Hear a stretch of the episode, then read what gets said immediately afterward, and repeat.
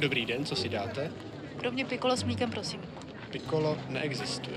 Divadlo Bolka Polívky uvádí Já bych si dala ristretto, jestli děláte. Malé hry ke kafi. Tak já si dám teda turka. Díl druhý. Žrát, makat a nevyčnívat. A nezapomeňte na mě s tím mlíčkem. Zdraví vás trio Daniela Zbytovská. Barbara Sajdlová. a Nikola Zbytovská. Vítáme vás u dalšího podcastu, který jsme nazvali Malé hry ke kafi. Dnes eh, se budeme bavit o práci, neobyčejnosti a jídle. My totiž potkáváme hodně lidí, kteří berou práci jako trest. Eh, Rozčilují je ti, kteří nezapadají do nastavených společenských norem a taky ty pro ně jídlo neznamená víc než třeba přísun kalorií, že jo? Naše podcasty jsou úzce spjaty s pořadem Čtení ke kafi, který pravidelně hrajeme v divadle Bolka Polívky a taky na jiných scénách české vlasti. A proto jsme do nich zařadili některé příběhy, fejetony, postřehy, které vám sem tam v průběhu přečteme, samozřejmě na daná témata. No my tady máme dnes dva hosty. Světlanku Sinákovou, to je tanečnice a kuchařka, to je spojení, co? A Davida Sináka, říkáme mu Sisi, nebo on si tak říká. A Sisi hraje na spoustu nástrojů, takže on je multiinstrumentalista, je to výborný muzikant, člen skupiny Chunky Show a umí taky stavět jurty, takže to je prostě člověk, kterého byste chtěli mít určitě doma. A my ho tady máme. takže eh, já nevím, oni mají společný jméno, ale co ještě mají společného? No? Co ještě mají společného? No tak rozhodně jsou to oba světoběžníci, protože Světlanka pochází z Ruska, ale žije v Brně, věnovala se orientálním tancům, perským tancům, dnes se věnuje spíš seberozvojovým tancům, jestli to dobře říkám. No a přednedávnem také odjela do Indie studovat ajurvédskou kuchyni. No takže jsou to světoběžníci. Sisin totiž se svojí kapelou doslova obletěl celý svět. Co je ještě tak spojuje? Oba moc neodpovídají společenským normám, No jak to říct, prostě nejsou normální. Jo, ale samozřejmě v tom nejlepším slova smyslu.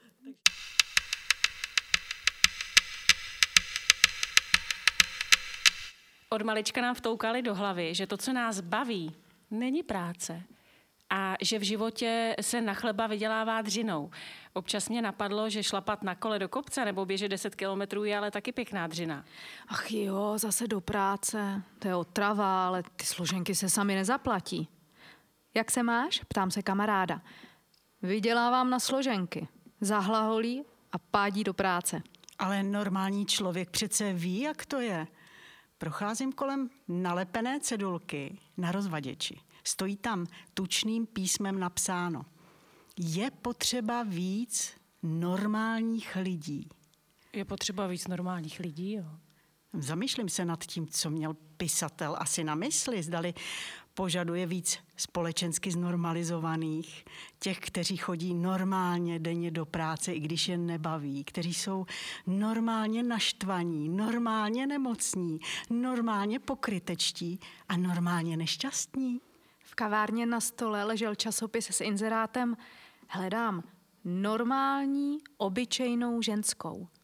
Tak možná se nějaká přihlásí, ale bude to lehce pokrytecké, protože žádná žena si ve skrytu duše nemyslí, že by byla normální a obyčejná. Hmm, asi ten nápis na rozvaděči půjdu přilepit jiným nápisem. Je potřeba víc nenormálních lidí.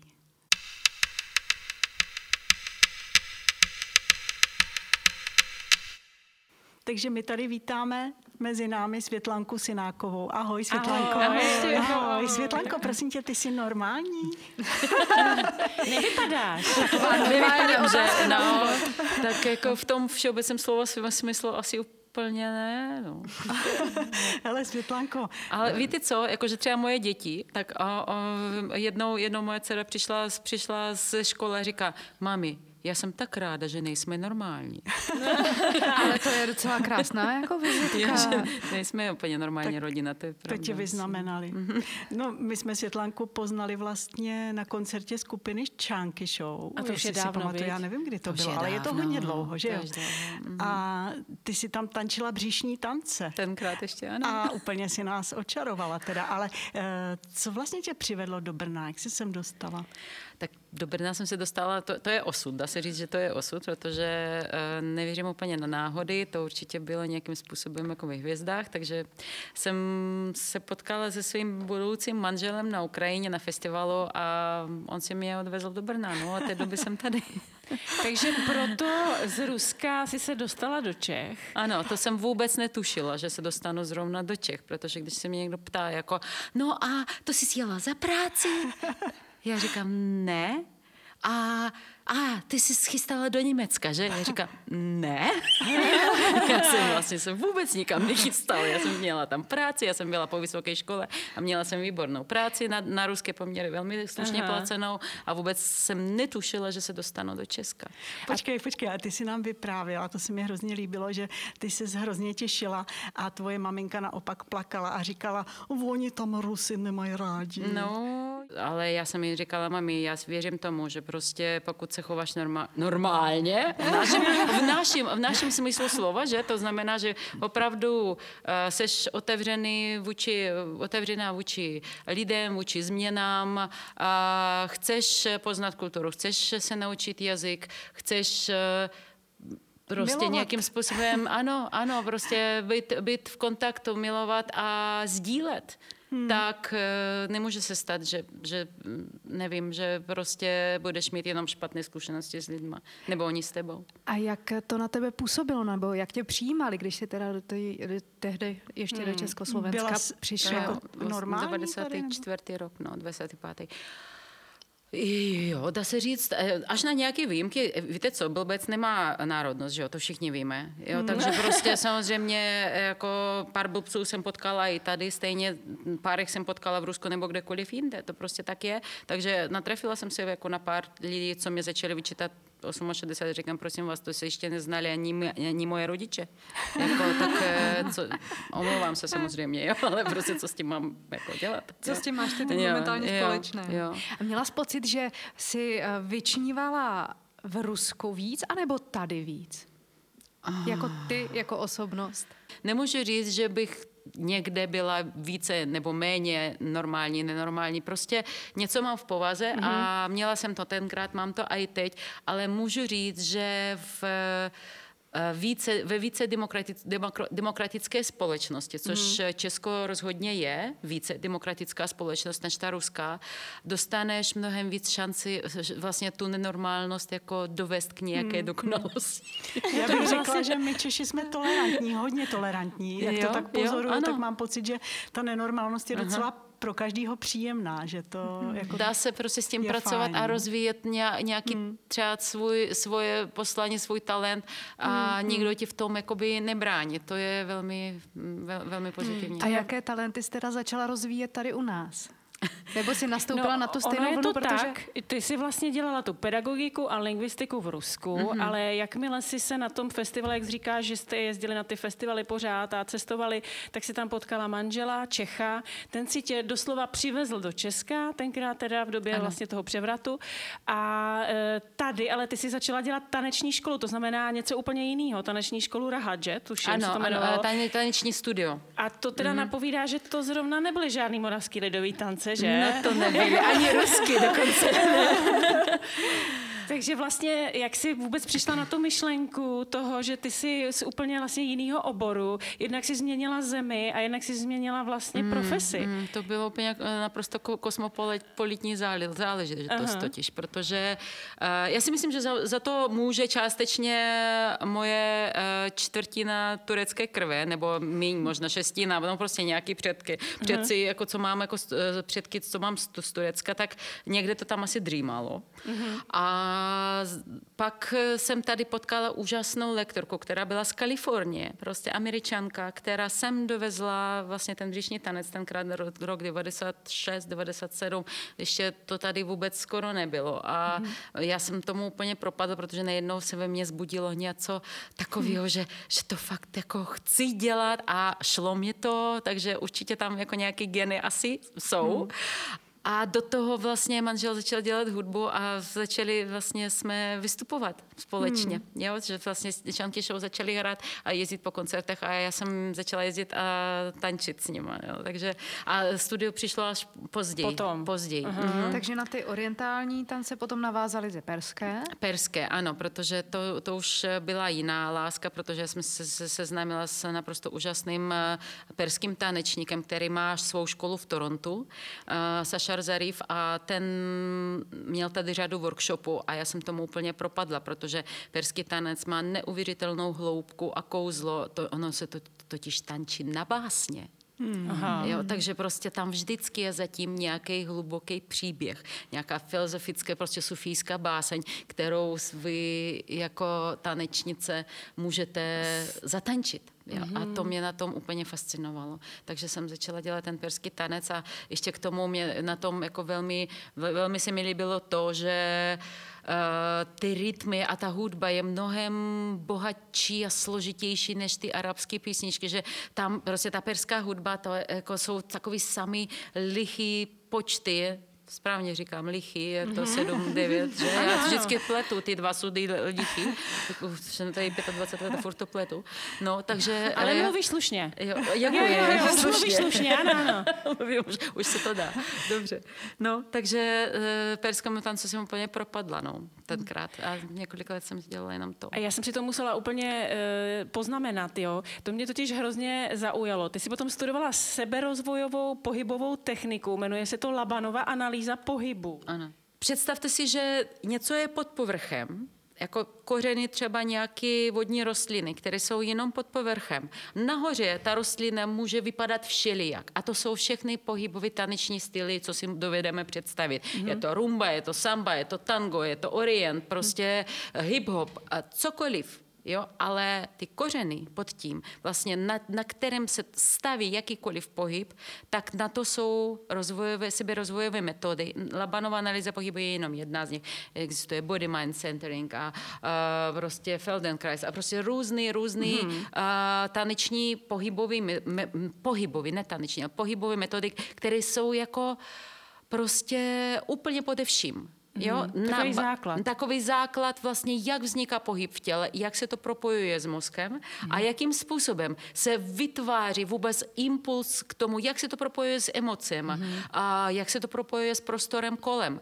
Takže ono to není úplně, úplná improvizace, tak vy to, vy to znáte, mm. že improvizace není chaos. Mm. Improvizace stojí na pevných základech. Mm. A až potom na, to může, na, tom, na bázi něčeho, na mm. základě něčeho můžete improvizovat. Jasně. Tak Labanova mm. analýza pohybu, to je přesně ono. To je prostě základ pro jakoukoliv pohybovou improvizaci v prostoru. A dá se říct, že tady ta technika nebo ten tanec vůbec můžeš pojímat potom jako nejenom nějaký odkaz k nějaký kultuře, kde se učíš kroky a používáš určité rytmy, ale že vlastně uh, více poznáváš sama sebe Určitě. a učíš se poslouchat svoje pocity ano. a skrze ten pohyb a potom skrze ten pohyb jako kdyby zase můžeš ty pocity vyjadřovat a vracet zpět. Jestli tomu dobře rozumím. Ano, ano. Že ta technika a je založená spíš dokonce, na tomhle. Jo, pardon. Že dokonce to není jenom mm-hmm. o pohybu. Že to je prostě, to se promítá potom do celého života, protože mm-hmm. kraješ něco v kuchyni a víš přesně, že ten pohyb jde z centra přes přes druhý centrum na špičku nože.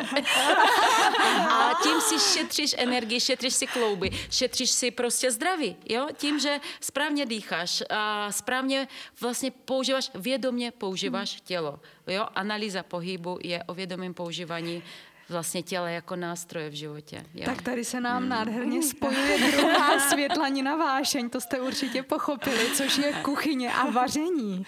Takže Světlana nejenom, že tančí, ale tančí v kuchyni. No a manželí k tomu hraje, že jo? Asi. to je taková jako krásná rodina. Normální. Rusko-Česko a, to, a on hraje i na didgeridu, takže i australská.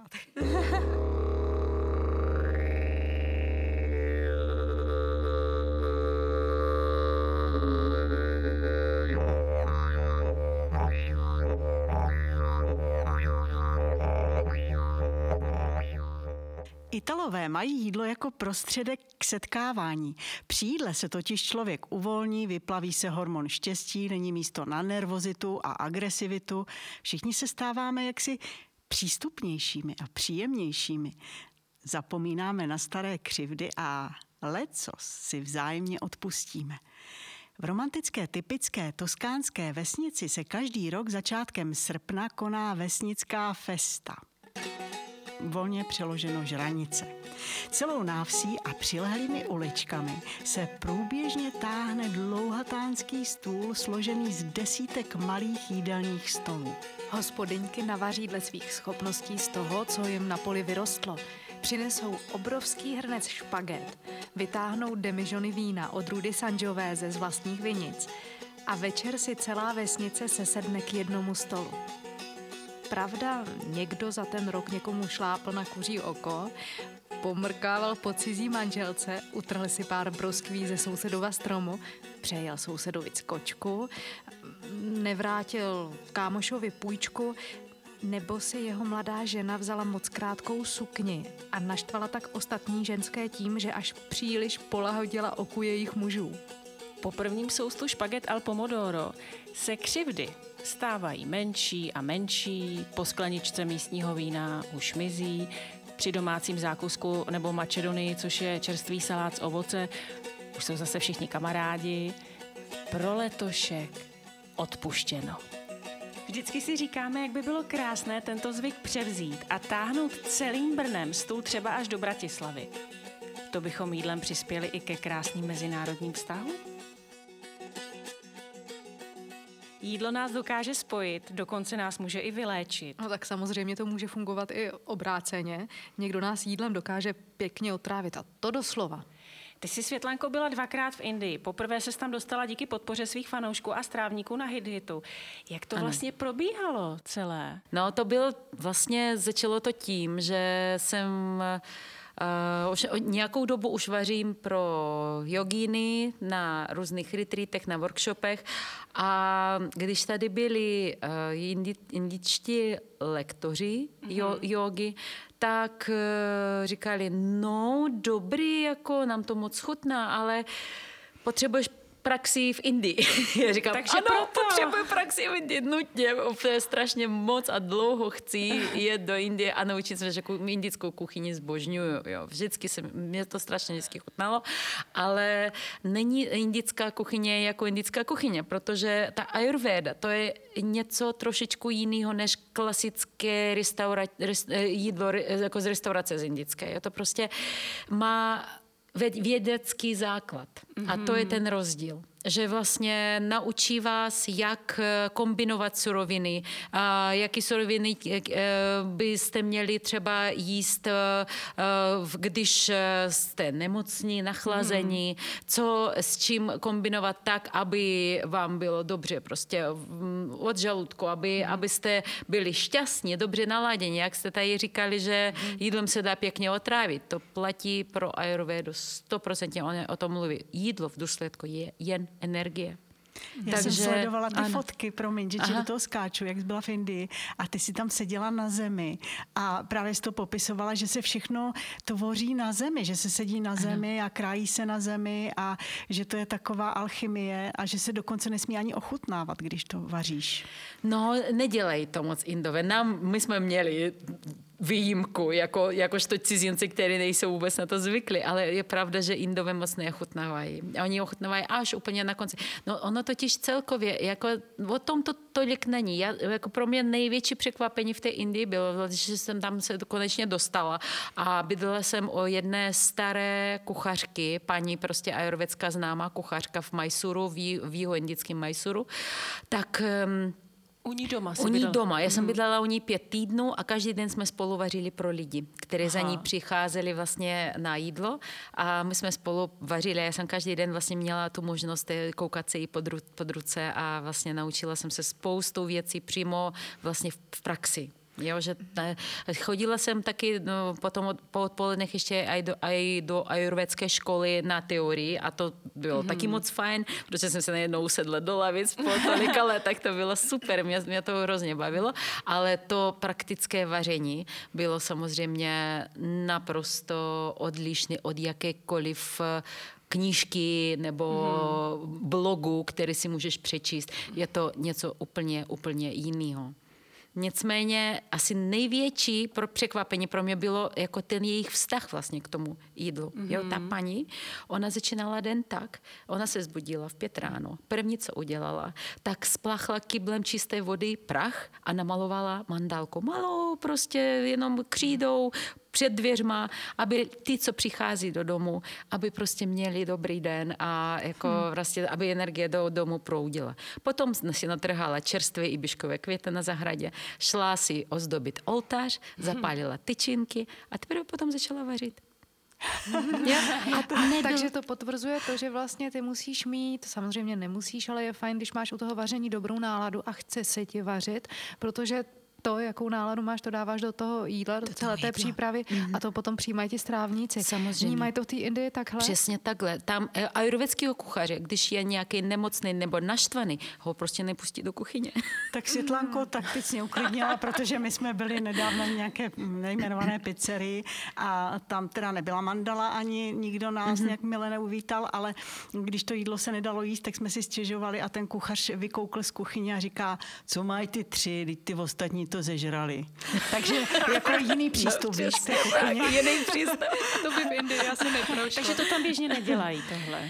Ne, tam vidíš i třeba pouliční stánky, které tam jako nějaký děda prostě bez zuby sedí a placá ty čapaty a dělá nějaký úplně jednoduchý kary. Já jsem strašně ráda jedla na ulici tam to jídlo. Jo, prostě mě vůbec, jako neměla jsem ani strach, ani jako někdy říkají, pane bože, oni jsou tak špinaví. Říkám, to jako o tom to není. Nebo vidíš, že prostě to nádobí je čistý. Oni mají úctu, jak k tomu jídlu, tak k tomu nádobí, prostě k tomu ohni. Vždycky tam hoří ten oheň.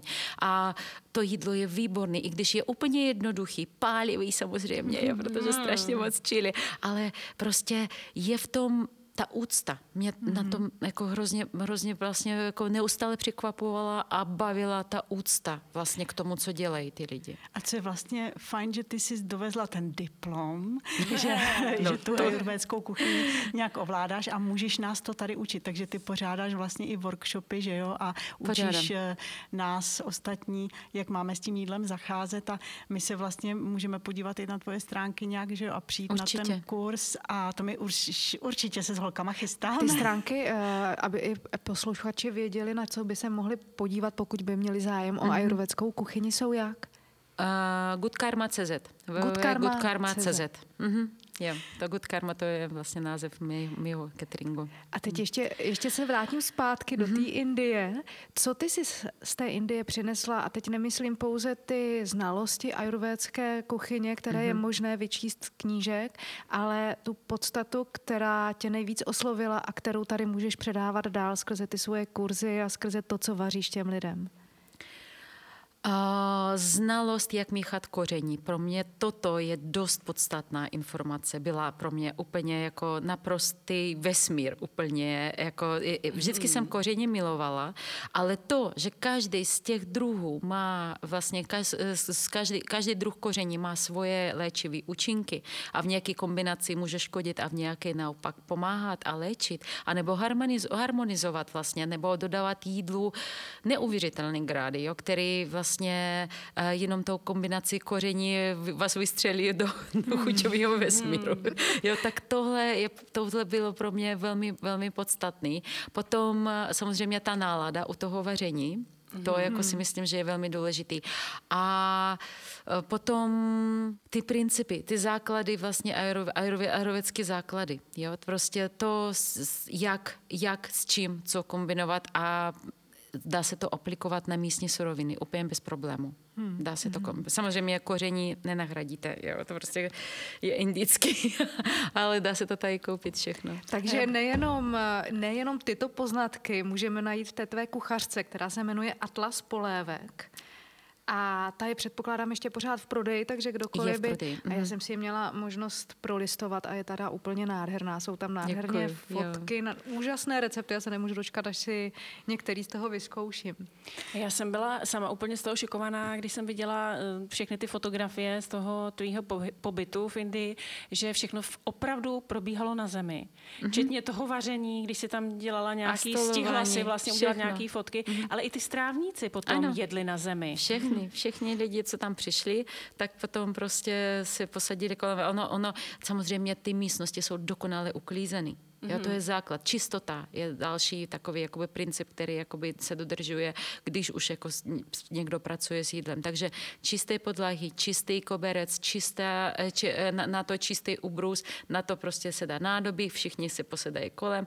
Jako, proč Indové nemají asi problémy s kyčlama? No tak protože furt sedí na zemi. Nebo v, podře, nebo v podřepu. Jo, to my jsme furt na židlích, na židlích a prostě furt poleháváme, posedáváme a oni chodí pěšky a prostě dřepy na zemi. Jo. Takže... Tak dobře, my ti slíbíme, že příště budeme nahrávat na zemi. Takže čistá mysl. Čistá mysl. Čistá mysl, radost a to, co ty vlastně v sobě máš a ty se vlastně následuješ takhle. A já bych tě ještě poprosila o poslední takový vzkaz pro naše posluchače. Mm, Třeba někdo se bojí eh, se následovat a dělat, co chce, co bys mu vzkázala? Tak eh, zbavit se strachu je samozřejmě ten největší úkol pro nás, pro všechny, pro každého z nás. Každý v nějaký v sobě máme, že jo? To prostě, hmm. ale eh, nebát se aspoň to zkusit, hmm. tak to určitě za to stojí, protože ano, ty znaky na cestě jsou, jsou důležité. Prostě všímat si, jestli, jestli vidíte, že vaše cesta se nějakým způsobem je požehnaná, jo, to poznáte, to poznáte. Žádné překážky, nebo překážky, které dají zdolat to, hmm. jo, prostě, že ta cesta je průchozí, že potkáváte správné lidi, co vám pomůžou v tom, tak to znamená, to, to by nám, nám mělo dodávat odvahu, jo, a vlastně odvahu zkoušet věci, které nás baví, opravdu. Hmm, takže sledujme to, co nám říká to okolí, jako myslím ty znaky, to ano. znamení a následujme se a nebojme se, už prostě přestaňme se bát, to je nesmysl. Asi si, co teď držíš za nástroj? Eh, tohle je, to je kanadský dulcimer. Vypadá to, jak kdyby slon šlápl na ukulele. Jo, ono je to takový rozplacatělý, no. A je to takový můj momentálně hodně oblíbený nástroj, který jsem právě, když jsme byli ze Světlanou v té Indii, uh, tak jsem ho měl sebou a furt jsem tam na něj tak brnkal a a není to úplně teďka to, co chci zahrát jako indická nějaká melodie, ale je to takový hodně inspirovaný tou Ázií jako takovou. Takže atmosférka.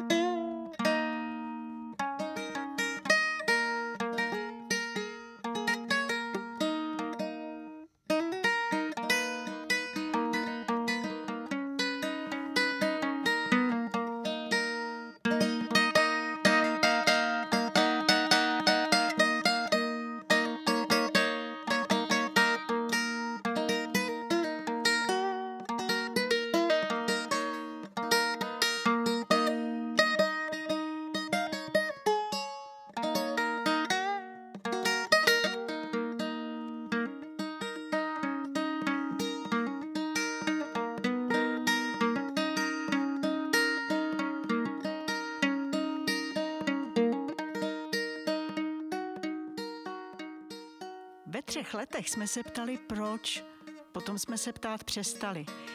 Všimli jste si toho, že v poslední době se opět začínáme ptát proč, proč, proč. Proč bychom vlastně neměli udělat ze zábavy práci? Neexistuje člověk bez talentu a vášně k něčemu, co ho přitahuje. Já kolem sebe vidím spoustu lidí, kteří si dodali odvahy a sešli z té nudné, vyšlapané dálnice na svoji vlastní pěšinu. Možná tudy nikdo neprošel, nejsou na ní směrovky ani ukazatele, ale zažijeme konečně to, pro co tady na světě jsme, totiž, že žijeme – a téměř jistě tou svojí vysněnou prací, co je pro nás zábavou, budeme mnohem prospěšnější než v té nudné rutině, o které se říká, že je normální. Takže se radujme, vyčnívejme, buďme klidně nenormální a hlavně dělejme, co nás baví a buďme v pohodě. Ono totiž dívat se na ty utrápené výrazy těch, kteří jsou tam, kde být nechtějí a nejsou tam, kde být chtějí, je hrozná otrava.